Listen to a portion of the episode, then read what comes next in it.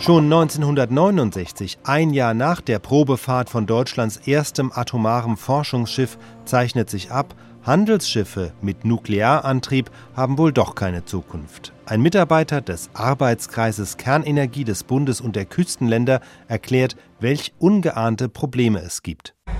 Wenn heute der Arbeitskreis Kernenergie des Bundes und der vier Küstenländer, Herr Dr. Gleis, hier an Bord des Forschungs- und Versuchsschiffes Otto Hahn tagt, dann spricht man über Zahlen, über die Wirtschaftlichkeit des Schiffes und über Haushaltspläne und ähnliches. Jetzt wollen wir aber nicht über die Zahlen sprechen, sondern darüber, ob Otto Hahn überhaupt schon Geld verdient hat.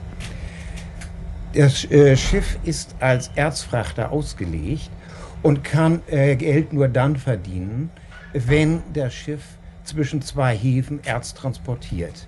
Da Erz nach Deutschland gebracht werden soll, ist es notwendig, einen Anlaufhafen zu bekommen, an dem Erz geladen werden kann. Äh, bisher ist ein Abkommen zwischen der Bundesrepublik und Holland äh, abgeschlossen, jedoch noch nicht von beiden Partnern ratifiziert. Man hätte den Abladehafen, aber nicht den Hafen, an dem das Erz geladen werden soll. Das Auswärtige Amt verhandelt seit längerer Zeit mit Norwegen über das Anlaufen norwegischer Erzhäfen und wir hoffen, dass es in absehbarer Zeit zu einem Abschluss eines Anlaufvertrages für die norwegischen Häfen kommen wird. Herr Dr. Gleis, worin liegen eigentlich diese Schwierigkeiten, die sich beim Abschluss derartiger Verträge ergeben? Das Wesentliche ist, dass äh, kernangetriebene Schiffe neu sind und die Seeschifffahrt ist bekanntlich ja sehr konservativ.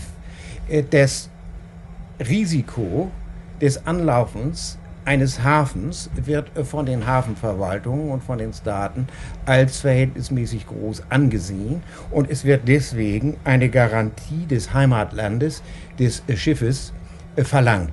Die Amerikaner haben vor Jahren schon erhebliche Schwierigkeiten gehabt für das Anlaufen ihres äh, Versuchsschiffes Savannah in den einzelnen Häfen der Welt und äh, Jetzt steht das Auswärtige Amt vor den gleichen Schwierigkeiten. Die anderen Länder äh, tun sich da schwer, weil es für sie etwas Neues ist. Insbesondere wenn es sich darum handelt, dass ein Schiff regelmäßig einen fremden Hafen anläuft.